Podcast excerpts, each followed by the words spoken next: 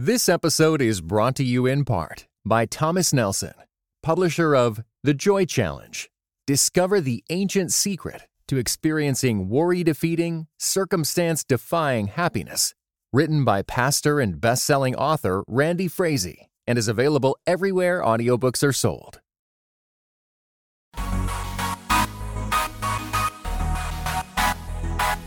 Dynamic voices for a diverse church. This is Pass the Mic. Well, Jemar, as we said, I am sharing my Leave Loud story, but the truth of the matter is, my story does not start with me. And we're not just starting with me. I think, Jemar, it's time that I introduce the PTM family to a special person in my life. And that's my father. My name is Greg Burns, and I'm from Meridian, Mississippi. Well, Dad, thanks for doing this, man. This is cool. My pleasure to be here. Thanks for asking me, man. yeah, finally introduce you to the podcast. You can see what I do. Um, yeah, I always been impressed with it. Well, you know, I I've been saying that I need to tell my story, and we've been talking about it from the context of me telling my story. But you know, I was saying to Jemar and some others that my story is not just my story. It doesn't start with me. And I was going to reference so many of the things that you have been through as the broader backdrop and context for my engagement with Christianity, my engagement with my faith and my belief in Jesus. But I figured it'd be best to have you on so that you could actually talk to that, you could actually speak um, to that. So I think the first question that I have is can you talk about what life was like growing up in Meridian, Mississippi? I grew up um, in abject poverty, being raised by a mother, a single parent of four boys and four girls, and um, I was right in the middle. And um, one of the things that probably tempers my negative experiences is that I have this optimistic outlook on life. You do. You really general. do. Actually, you, know, you really so do. That, but but that yeah. can be um, a strength and a weakness in in certain instances. In fact, you know, uh, they say that a weakness is really a strength taken to an extreme, mm, and so it, it, probably the extreme uh, side of that part of my personality can lead to denial or mm. you know li- living in in an uh, oblivion of, of what's actually happening around me and um, in in the reality and the stark reality of some details that I probably just uh, somehow just suppressed or mm-hmm. compartmentalized. Mm. Uh, but overall, I, you know, I had a, a, positive outlook on my my upbringing, even though we I've had some extremely negative experiences. Uh, yeah. But um, yeah, can you talk about that? Because I think I think you know, you didn't know your father growing up, but you knew of him because y'all were in the same city. Right. Um, just being, you know, totally transparent here. My dad, uh, my father had an adulterous relationship with my mom, and out of which came two children, myself and my um, sister, two years younger than I am, Tanya. And uh, I did know him personally. He would come around and give us money periodically and speak mm-hmm. to me and everything. It, it, but I was not allowed to tell his daughter, who was born the same month and same year that I was. We were best friends in school. I knew she was my half sister, but she did not know I was her hmm. half brother. Wow. And uh, she had a crush on me, but I had to keep her at arm's length, you know. Uh, yeah, we, that's weird. yeah. so, uh, uh, a little so, too close. A little yeah, too close. Too close. Too yeah. close for comfort. And actually, never saw her uh, since uh, graduating from high school, the night of graduation from high school, until a couple of years ago when my dad, at 91 years old, died. And I was going to go to the funeral, and I saw her for the first time since graduating from high school wow. In May of 1976. And so your mom passed away when you were 12. She spent the last two weeks of her life with her head in my lap uh, dying mm. of cancer, and I saw the uh, cancerous tumors protruding throughout her body and I wouldn't leave her. So her head was mm. in my lap the last two weeks of her life. Uh, took her to the restroom, bathed her, did all of that. And she said, Greg, when I uh, get up, I'm going to do something special for you because uh, you, you've been here with me the whole way through. And two weeks later, she died. And uh, and so I was 12 years old on my own, without a mom, without a dad. My sister, who was 22 years old, became my legal guardian. Yeah. She already had her three or four children, and I helped her raise those children. So according to the statistics, I should have had uh, a, a, a, terrible outcome in life. Mm-hmm. You know. Mm-hmm. Yeah, that's a lot of trauma. that's a lot. That's a lot. And because of my optimistic bent, you know, I didn't view it as such. You know, right. I just rolled with the punches and turned the lemon uh, into lemonade. You know, and turned the negative into a positive. Yeah, and it's interesting because I, I hear you talk about your experience with faith at a young age, and and it's it's fascinating because you were clearly exposed to faith in a black setting in some context, but you didn't get saved in a black setting, right? There wasn't a conversion experience there. So, what was your first perception of black church, black Baptist, you know, expression of faith and denomination? What was your perception of that? Well, I grew up in uh, 31st Avenue Baptist Church hmm. in Meridian, Mississippi the Reverend Whitlock was my pastor. The Reverend Whitlock. Okay, yes, okay, yeah. and so I love it. As a as a kid, you know, I uh, I along with my cousins and my brothers, you know, as we would watch Reverend Whitlock preach, you know, we would go home and have some humorous uh, conversations, and right. uh, uh, because uh, we he he was a unique individual, great preacher though, and you know hooped and uh, yeah. the traditional Baptist um, uh, expression of, of preaching and communicating the gospel. And so have a lot of fond memories of that experience. But and I and I began, um, you know, in leadership roles at a very young age. Um, at 14 years old, was assistant superintendent of Sunday school. Hmm. Um, became, I didn't know that. I did yeah, not know that. And became the youth district leader for our denomination. Um, at 14. I had 14 years old huh. and was. But hold on, though. Wait a second. Though, wasn't this the time that you were also playing in the nightclubs too? Was this? Was right. This? I was simultaneously. Uh, hold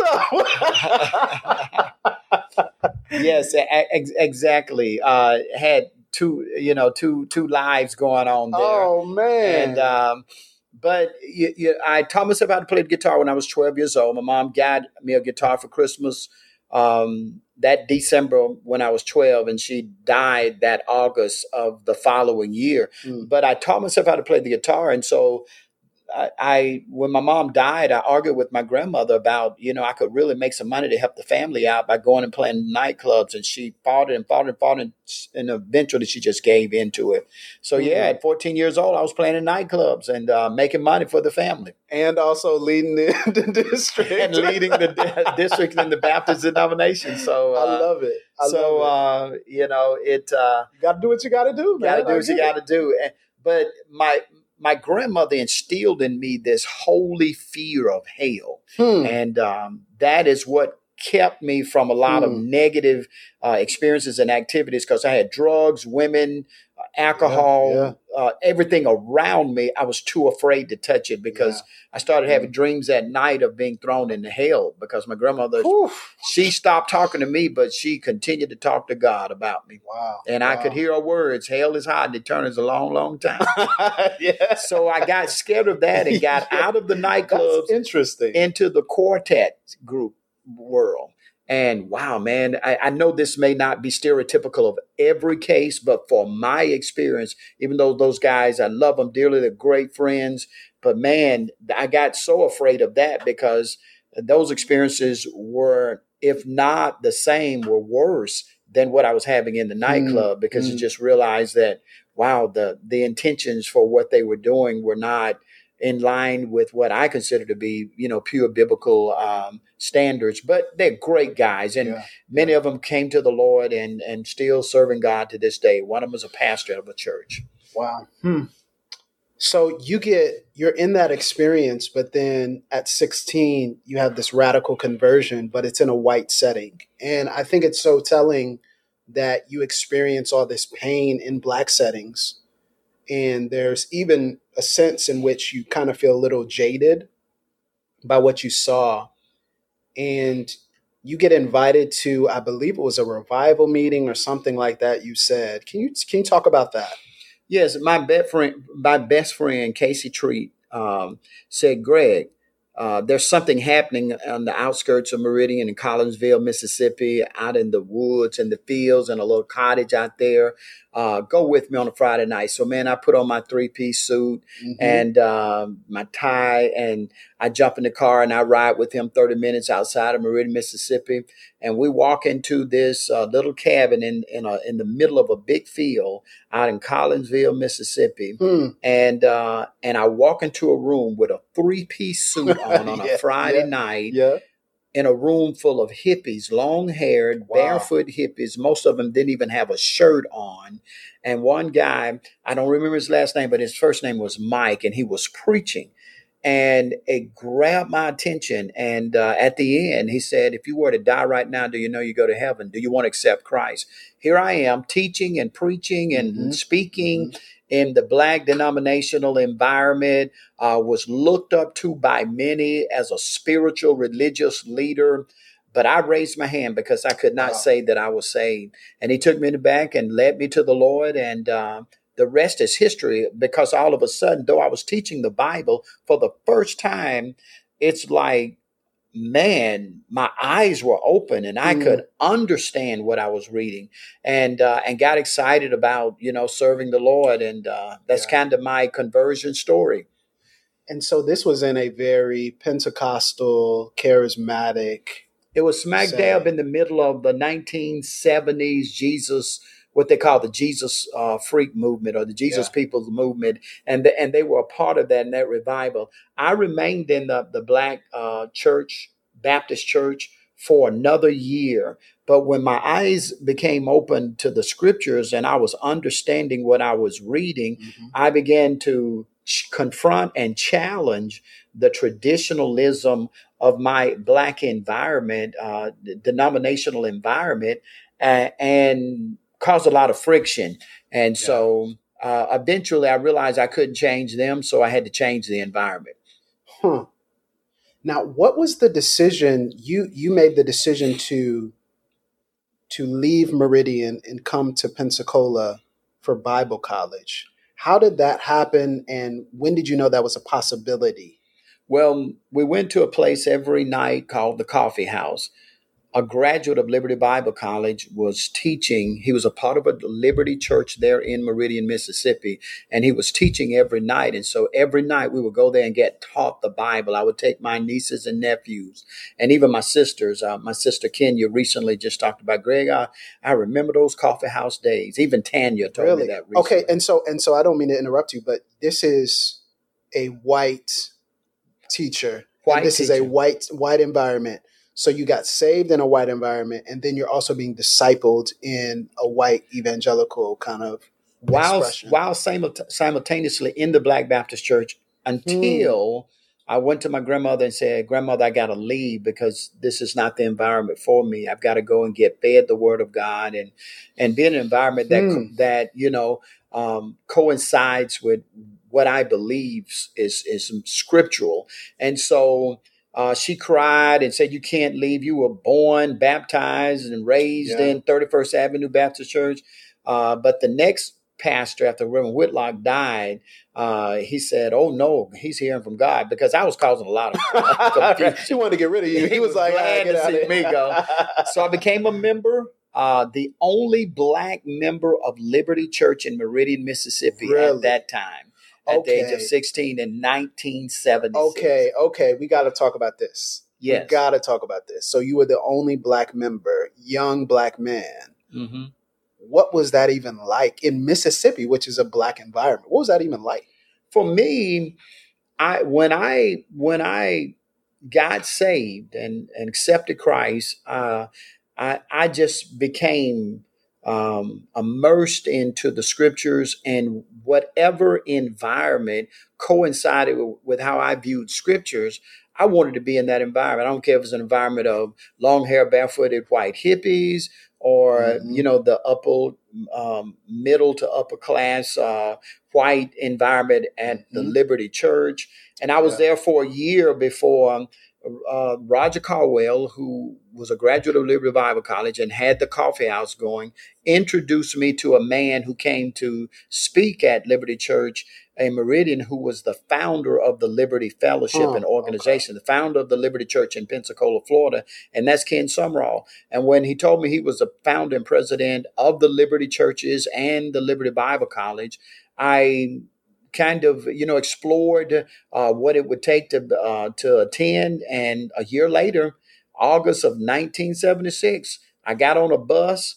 My sister was crying as I was driving wow. away hmm. uh, to Pensacola, Florida, and wow. um, and attended a Liberty service that night, and uh, met your mom you know, yeah. for the first time. She was at the altar looking oh, at me so, in the back of the church. Wait, so that was your first night. So your first night there, that's when you met mom. That was your first first night. She I saw at the altar looking it was after church and she was talking to her friends and I was in the back of the church and she looked at me and she and her friends two other best friends, Dottie and Margaret, yeah. came well, and introduced yeah. themselves to me that night. So were y'all the only black students there? Were y'all the, oh, now, I know they they weren't attending the college. But. They were just attending the church. Okay. No, they were they were attending the church due to a man who actually officiated our wedding uh, five years later, Joe Worsham. Uh, he had a ministry called uh, the Coffee House. Uh, the, the, one in Meridian was called the Hallelujah Coffee House, but this was the coffee house in uh, Pensacola that wow. he headed up, and he would br- bus kids to uh, and, and, young people to the Liberty Church. Wow, wow, man, Liberty Bible College. Wow, can we? Because this is right around the corner from where I live. Can we go there? Can yeah, go there? absolutely. yeah, you live out in that area, right? Let's go there. Yeah.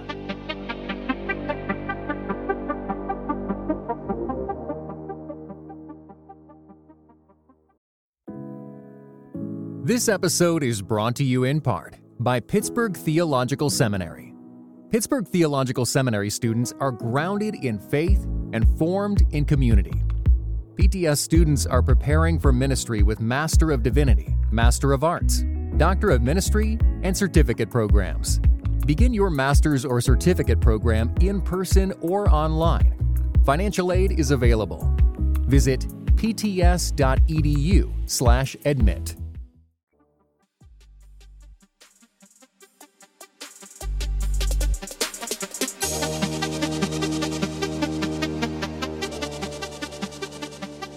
So, wow.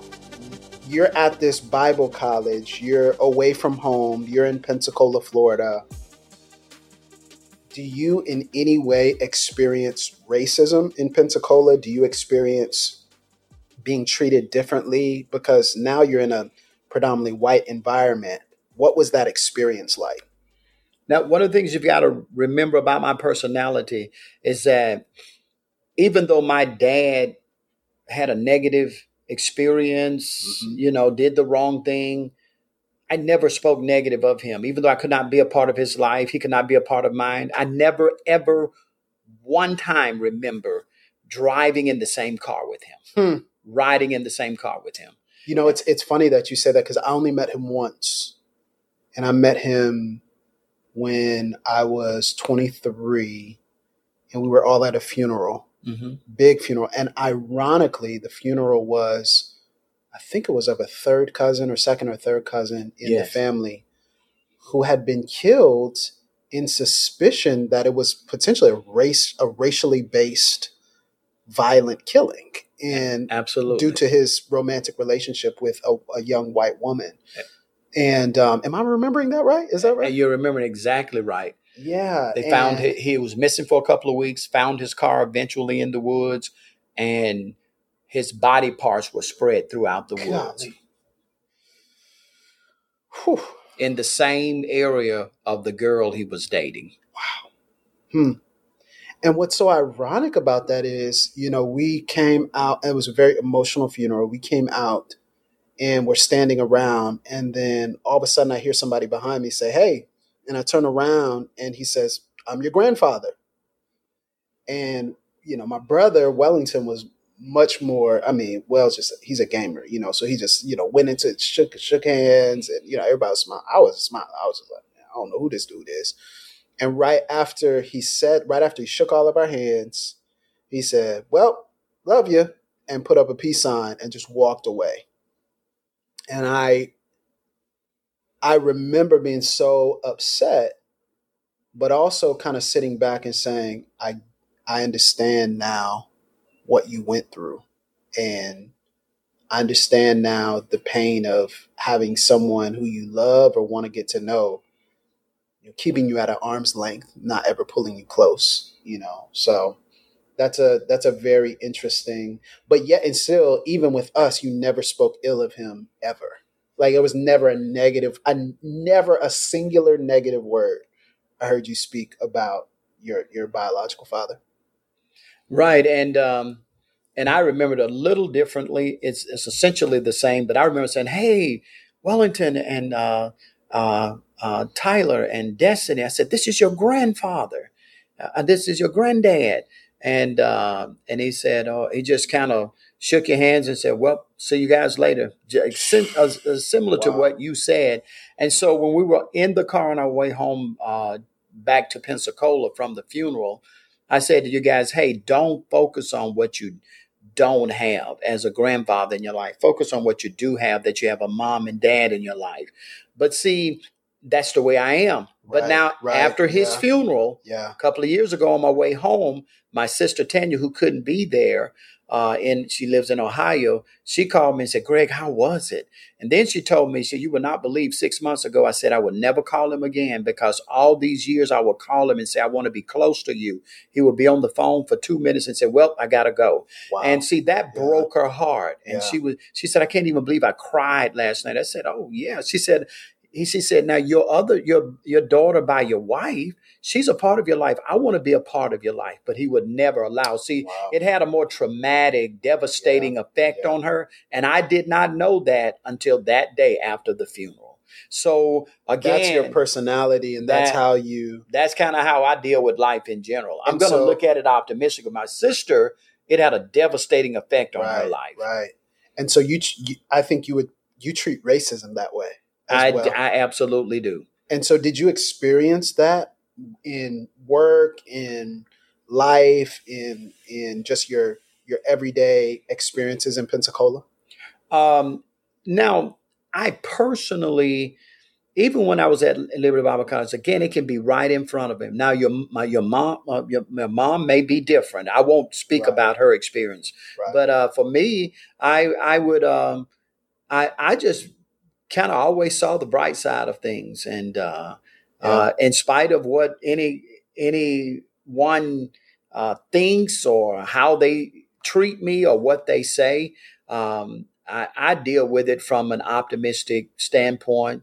You know, this little saying is uh, that you know life is ten percent what happens to you and uh, ninety percent of how you respond. There's some things I have no control over, but the majority of it is how I respond to it. Right. Now, again, a weakness is a strength taken to an extreme. Right. That type of personality responding to racism, that in many instances may be very uh, obviously in front of you and and and affecting you directly or indirectly, taken to an extreme will cause you to maybe land in the area of denial right. and not addressing right. some things that yeah. need to be addressed. Yeah. Um, and so I definitely later on in life began to realize, man, we got to deal with some stuff. Yeah. I remember you telling me some stories about how, in the context of even your, you know, you would drive a truck. And so, in your context of you delivering stuff or being in that environment, that you would experience you know, comments or things from other people. Um, I was 23 years old. Floyd Perryman was, he's gone on to be with the Lord now, but he was probably 50 or 60 years old. And I'll never forget uh, delivering to a house because immediately when I graduated from Liberty Bible College, I became um, assistant pastor, a worship leader at the Liberty Church on the north side of town.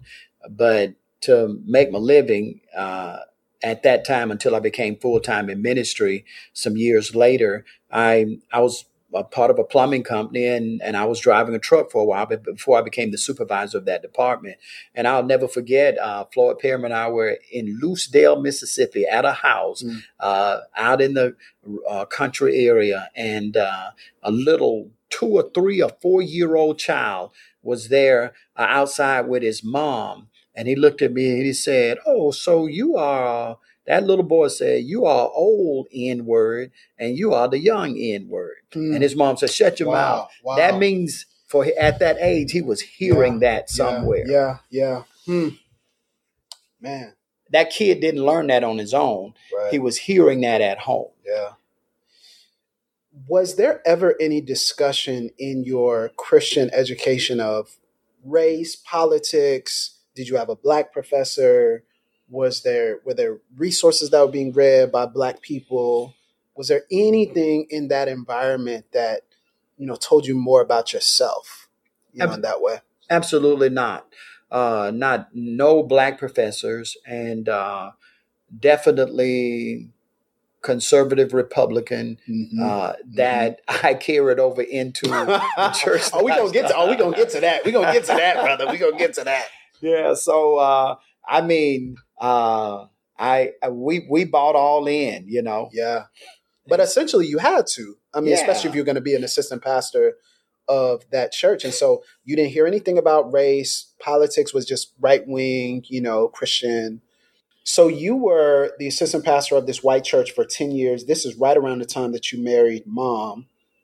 That's when you transitioned into that role, and so we're you know, I didn't come till six years later, but we are the one of the only black families in this environment, right? Mm-hmm. We're one of the only black families in this environment, and you're leading, right? You're a very prominent face on the stage. What was that like? because yes, I know that theologically you were in line, but then there was also the reality of there is a cultural difference here. Yeah, absolutely. Um, and being a part of that predominantly white um, environment, um, in line with what I believe theologically, um, I didn't have any issues culturally because I didn't think black or white.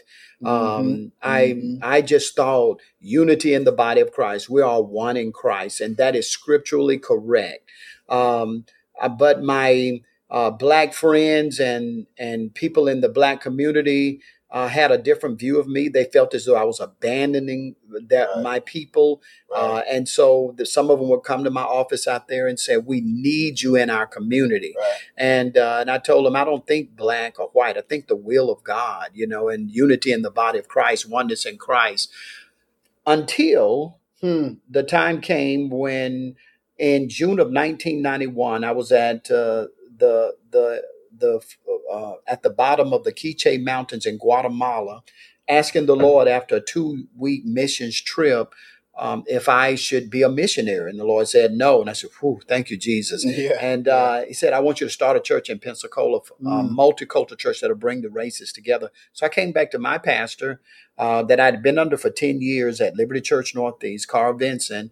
And um, he was um, about to go on a missions trip to Russia. And so when I told him I want to start, he said, hold on, wait till I get back from the trip.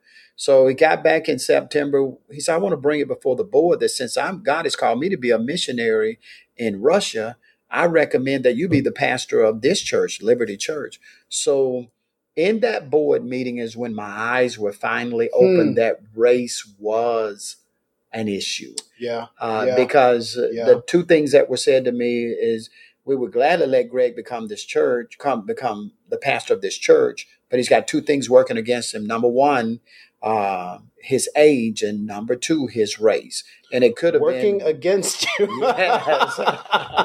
so my race and my age, and, oh, and yeah. said that in the Liberty Fellowship, the only way he can become a pastor is to start his own church. Uh, wow. Uh, there's no church that probably he can take over because there are no predominantly black churches in the organization. Now, they did say if he feels God has led him to do it, uh, the founder said, "I will get behind him and and Right. push him." And after all that back and forth, and finally realizing my skin was an issue Yes, in that white yes. environment that I had never been aware of, I'd been oblivious to up to that point, defended the environment. Um, is when my first race challenge came within that predominantly white, charismatic Christian environment that I had thrown myself 100% into for all those years. Yeah. Yeah.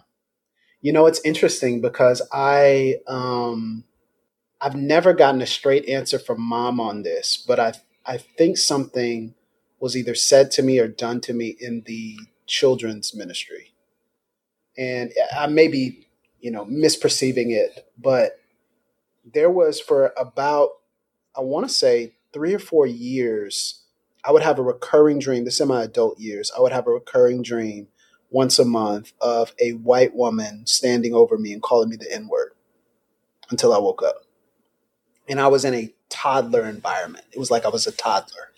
And so I'm not saying that that happened, but when I whenever I asked my mom, did something happen to me? She would always say yes, but wouldn't say what it was.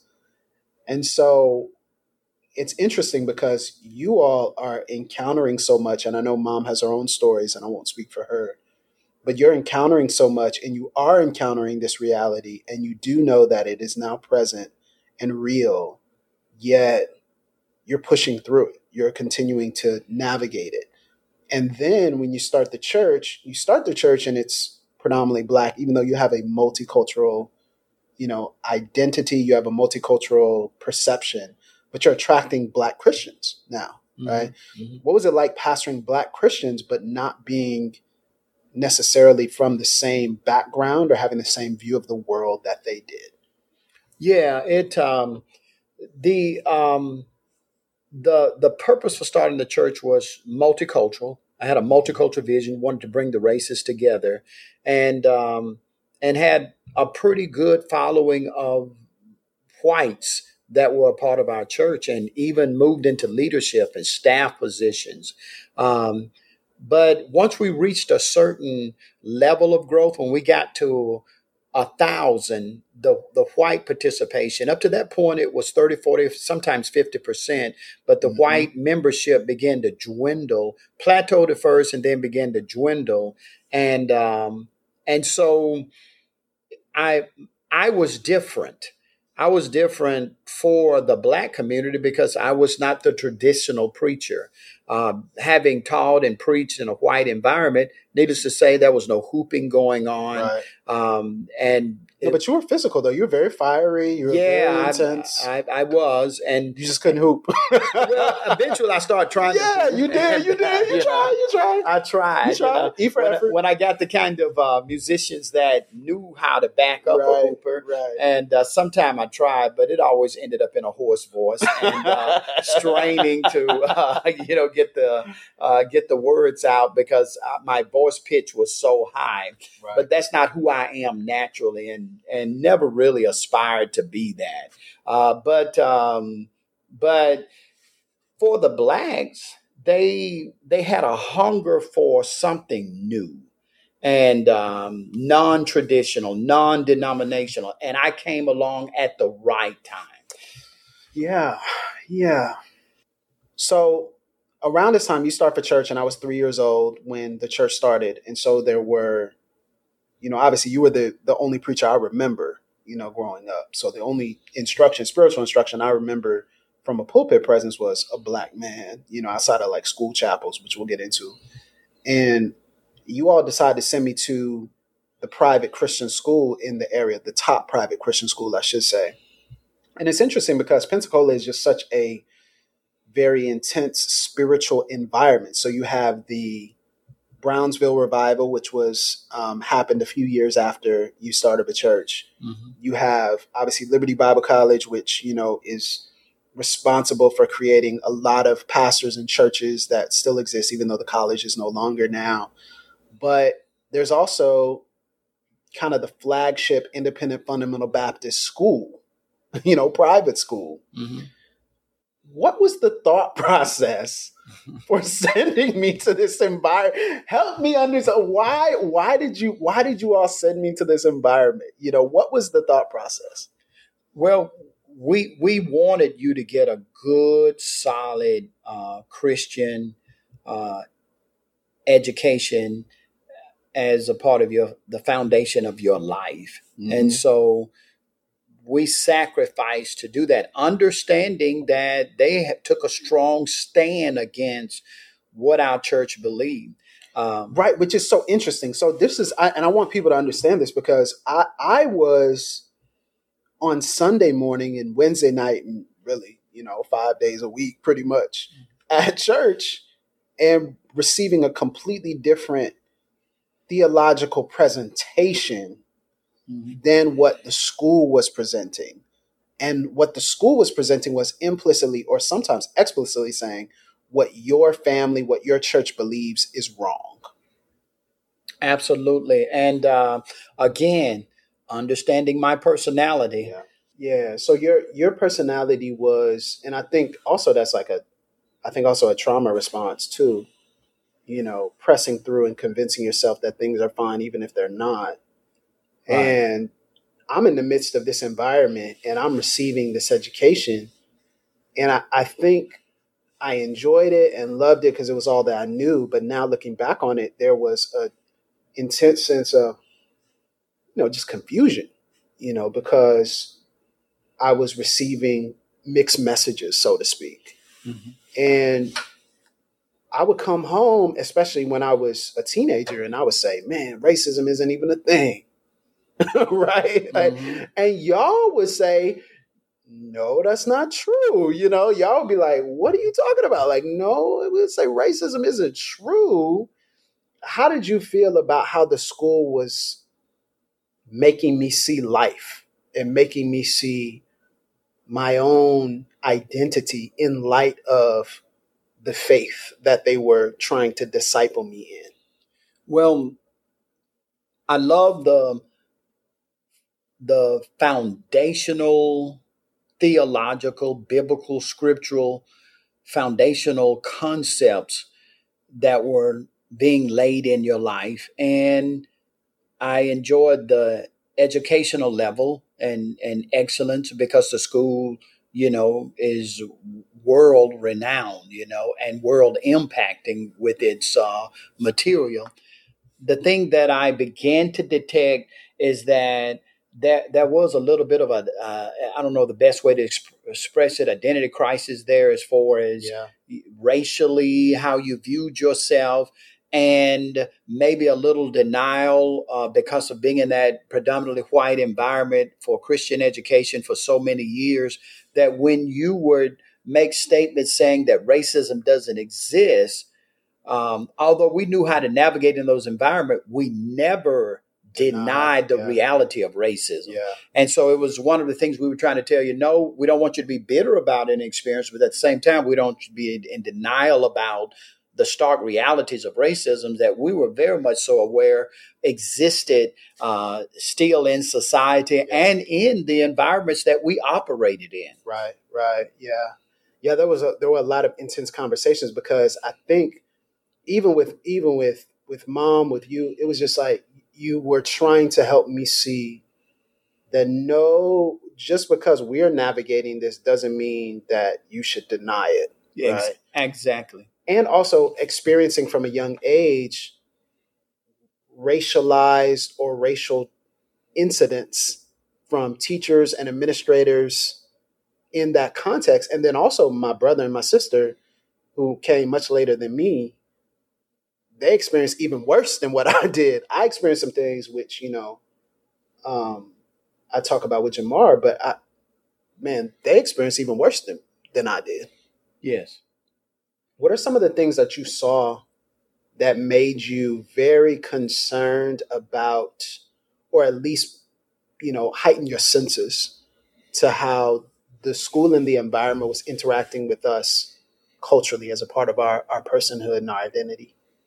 Well, for you, there were very few um, instances and incidents and experiences that made me extremely concerned. There were very few. Now, getting hit by your teacher in kindergarten, we got in her face. Okay, yeah. So this was interesting. So you told me this before. you told me this before. You said your your K five teacher hit you on the head, and I was like, "What?" So that was one I had definitely forgotten. Now, my fifth grade B teacher saying, you know, that I was cursed because I couldn't get a math problem. You know, that was a little bit different, right? Um, right. I remember that, and I remember how much that shaped me. I remember how angry that made y'all as well. Um, but yeah, so it was these little things. I think more than anything else, it was these little things, and it was also I didn't really have any avenue in that space to develop my own personal identity and to figure out who I am, not just as a Christian man, but also as a black Christian man. Yes. And yes, I was receiving some of that naturally from our church because over time, like while there was that push towards okay our church is is going to be multicultural and multi-ethnic before that was a thing over time the church got blacker and blacker like it was just black Absolutely. you know um, and then it was just like okay this is black church at a mm-hmm. certain point like this is just mm-hmm. like just black church mm-hmm. so i feel like there was just this crisis and so the question i wanted to ask you is you used to always say hey we want better for y'all meaning me and my siblings, than what we had. Mm-hmm. You used to say that all the time. The question I have, which is a hard question, but I, I think something that I want to wrestle with is did you think that whiter was better? Did you think that a white environment was naturally better for me to be in? Do you think that that represented progress? Do you think that that represented us stepping out of the cycle, so to speak? What did you is that fair to say, or is that well, I wasn't really thinking about that, but maybe I don't know. Um, I know that's a hard question. a hard question, yeah. but I'm going to be transparent about what why I really put you in that Christian environment. It wasn't because it was whiter. The the word for me as a parent is I felt it was I felt it was safer. Hmm. Um, hmm. White was not my issue. Safety was my issue. Hmm and and so in the you know school district secular educational environment i was concerned about drugs i was concerned about negative influence i was concerned about all of those things. The, the christian values uh, although that wasn't my best choice it was probably my only choice at that time. Yeah and you know what's so interesting you know now thinking about it is y'all it's so interesting to wrestle with because y'all y'all made it through that environment. And a lot of other people made it through that environment right yes and i i feel like and this is this is you can tell me if it's true or not i feel like there was not just a spiritual salvation that was being offered to you through these white spaces but i feel like there was also this social salvation because it baptized your view of the world so it baptized your view of education it baptized your view of politics it baptized your view of, of how you viewed other people, edu- it, like everything. It just baptized the way you thought because I think you know this now, but the three of us could make it in any environment because absolutely because y'all taught us. Mm-hmm. Absolutely, because of y'all, not because of the environment. Wherever environment we go, we have y'all with us, mm-hmm. right? Um, and nothing can change that. So I feel like it was just this baptism of how you viewed the world, which didn't come up till many years later. But do you think that it, even how you got saved and how you process theological education, all that, changed the, the fundamental way you viewed the world? Um, and, and not all negative, but just changed the way you viewed the world. Absolutely.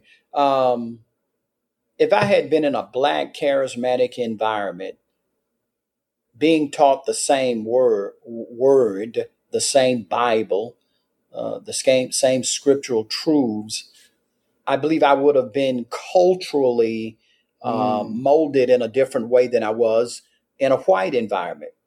The only thing I really wanted was the Bible and what was true, right. and and I was pursuing God. But the only way, place I could find it at that time was at a predominantly white church in my hometown, which led to me being involved in a predominantly white church in Pensacola, Florida, which was the reason I came here to attend Bible college.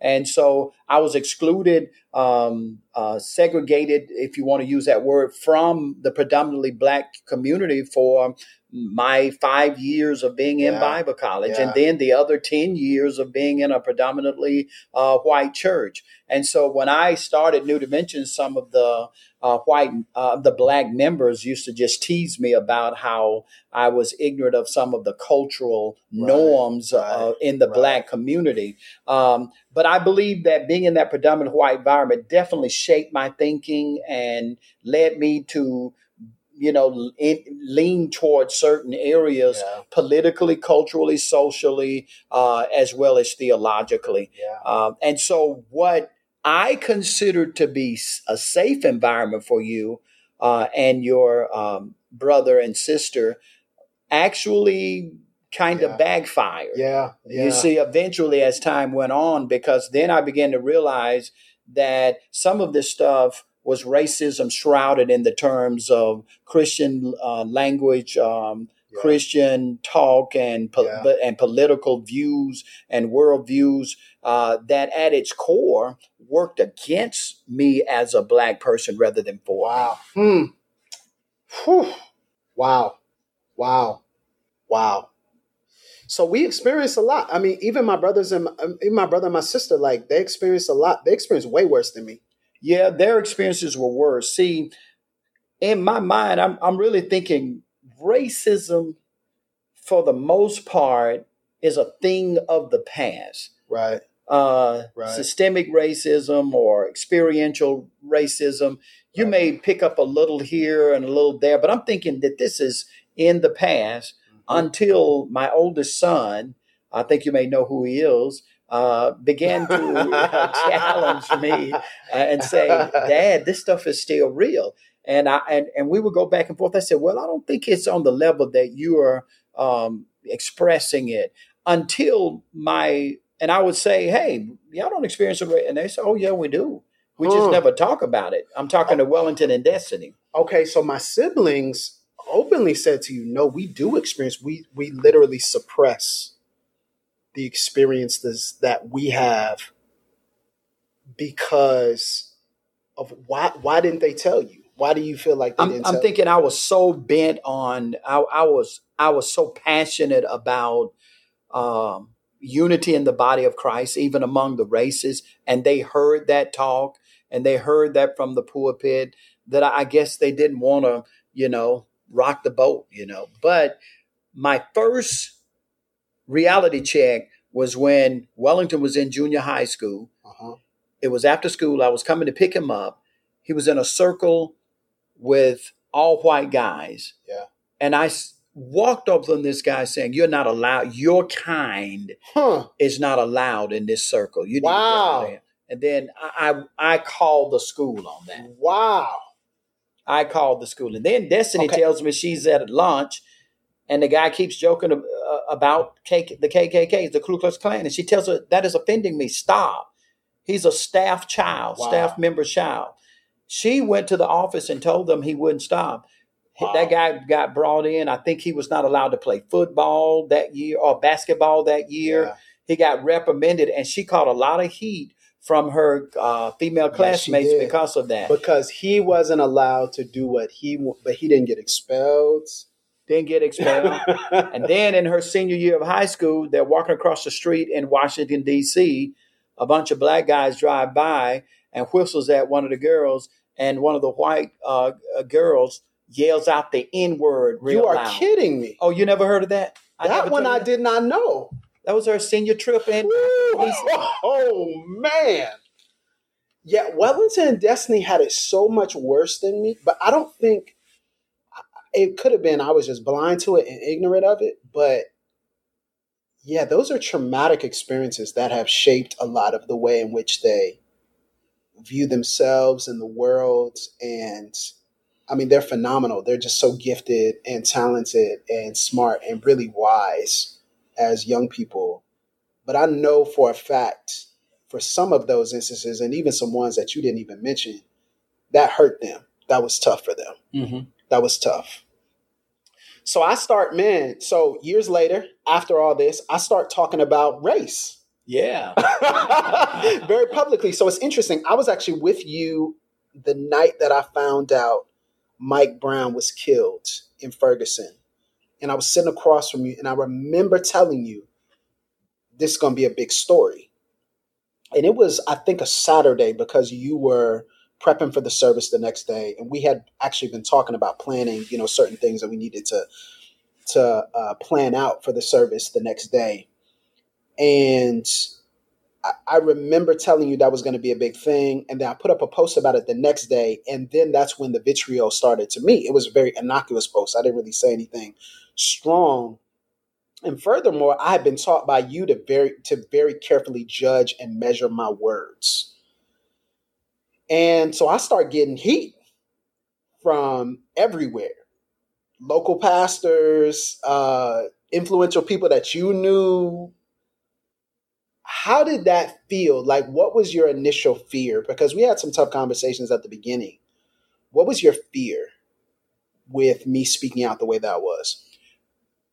Um, one of the weaknesses of my parenting of my three children, and I would probably say it's it's your mom's weakness too, because I think we both share this is that we are overprotective, mm. and so the overprotective uh, nature in me for you stepped in and wanted to protect you from what I knew you were about to undergo. And that's why I advise you and counsel you as I did. Yeah. Is for your protection. Yeah. And uh, but I had to one day you were preaching at 3201 West Navy Boulevard. It was maybe one of your first sermons, you know, did, yeah. uh, when you came back from uh, Liberty University, and uh, and I remember getting in the pulpit after that, and I think I wept as I said that when you were a little uh, baby, and I was assistant pastor at Liberty Northeast, I used to prepare for my sermons every Saturday night because I'd preach every Sunday night, and I would pace the floor um, you know, going over my sermon. And at that point, you would never look at me eyeball to eyeball until one night I saw your eyes follow my eyes mm. across the room, back and forth. And it was the first time that I felt uh, that um, I caught your eye as mm-hmm. your dad. Mm-hmm. And I said, but today I'm I'm I'm moved because I'm confident that Tyler ha- has now um, been able to follow the eyes of his heavenly dad. Mm. And mm. and I felt that that was a shift from the earthly dad to the heavenly dad.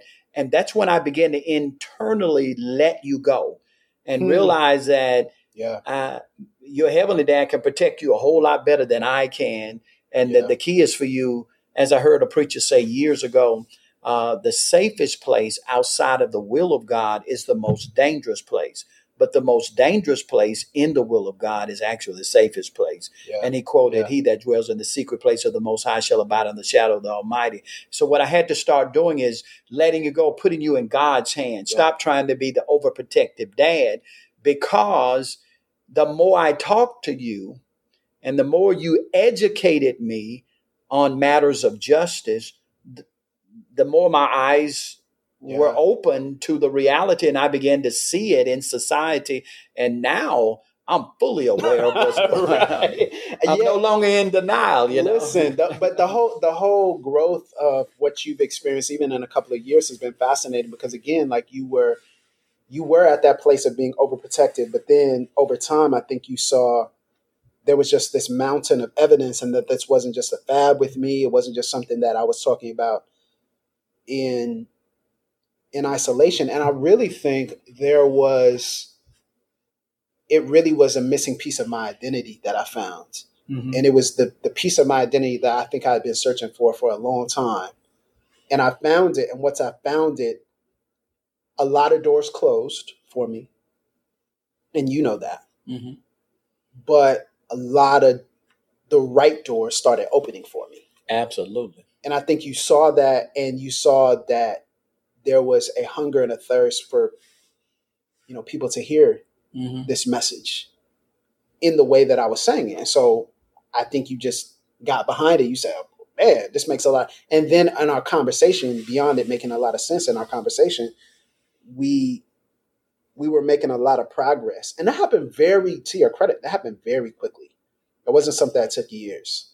I feel like it took like six months. Mm-hmm. And there's still challenges, right? I mean, now leading the church, there are a lot of challenges and there's difficulties, but I think you've seen that whatever you've instilled in me and whatever you and mom have taught me, it'll never leave me, you know? Right. Um, and the way in which you very strictly discipline me as a man um, has set me up to be able to do the work that I'm doing today. So, what, what do you what do you look you look back on your life and you see all these various experiences, and there's a huge chunk of this story we didn't even get to. Um, because there's this huge chunk called Azusa that I'll probably talk about in the episode. Mm-hmm. Um, which is massive for your formation and our formation as people, because it's really, I think, when we embrace really the Pentecostal, true Pentecostal side of ourselves. But you look back over your life on all these experiences, and you know, how do you do you interpret your life differently now that you know what you know? I'm not really sure um, how to answer that, other than I, I do believe that life is um, an evolving experience of growth mm-hmm. and maturity. And the tragedy is not being in the dark. The tragedy is once you see the light, choosing to stay in the dark. Hmm. You know, so the, the, the greater wow. manifestation of maturity is that once you see the light, well, I'm no longer going to stay in this dark place. I'm moving. And so whatever it costs, it costs what it costs, but I've got to walk in the light. And so, um, as I grew and developed in my understanding and enlightenment of the need for a justice voice, uh, a voice of justice for marginalized uh, people, and uh, uh then I began to move in that direction to where unashamedly and with no fear not that I was ever afraid. My thing was I was pursuing unity and, yeah. and not understanding that it can't be unity at any cost. And mm. once the evidence was blatantly clear, you know, then I could not deny it. I had to take a stand for what was right.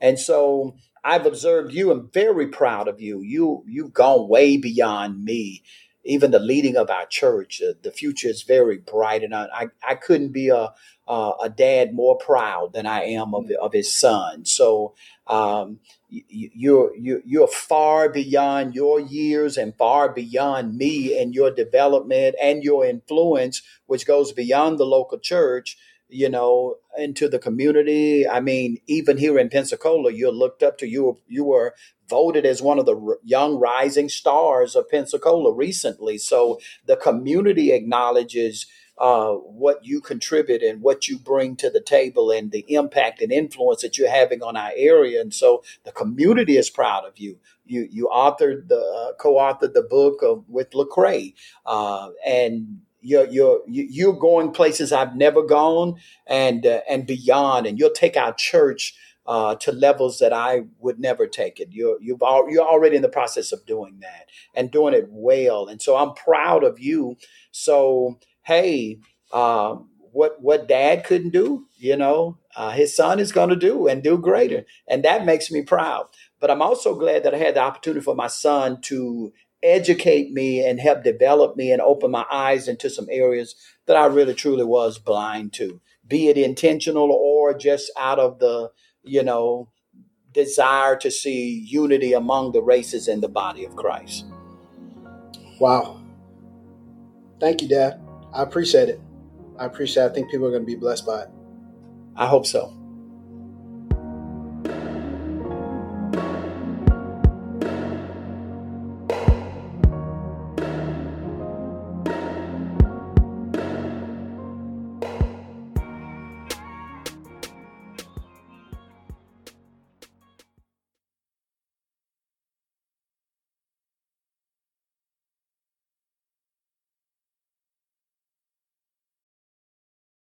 This episode was brought to you in part by the Enneagram and Marriage Podcast, an outreach dedicated to bringing joy, strength, intimacy, and purpose to couples seeking growth.